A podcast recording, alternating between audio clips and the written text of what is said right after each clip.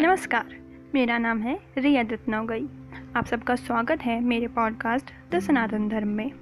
अब आप सोच रहे होंगे कि ये कैसा पॉडकास्ट हुआ, द सनातन धर्म, इसमें क्या होगा? तो चलिए मैं आपको बताती हूँ कि इस पॉडकास्ट में आपको क्या सुनने को मिलेगा। इस पॉडकास्ट में हम बात करेंगे हमारे सनातन धर्म या हिंदू धर्म की। वैसे तो हिंदू धर्म या सनातन धर्म इतना बड़ा है कि कोई अगर अपनी पूरी उम्र भी लगाता है तो भी इसे पूरी तरह नहीं पढ़ सकता। फिर भी हम कोशिश करेंगे उन चीज़ों को पढ़ने की जो हमेशा हमारे आसपास होती हैं, बस हम उन्हें ढूंढते या पढ़ते नहीं हैं। हम इस पॉडकास्ट में कोशिश करेंगे हमारे धर्म के विज्ञान को उभारने की। आशा है ये पॉडकास्ट आप सबको सनातन धर्म के और करीब ले जाएगा।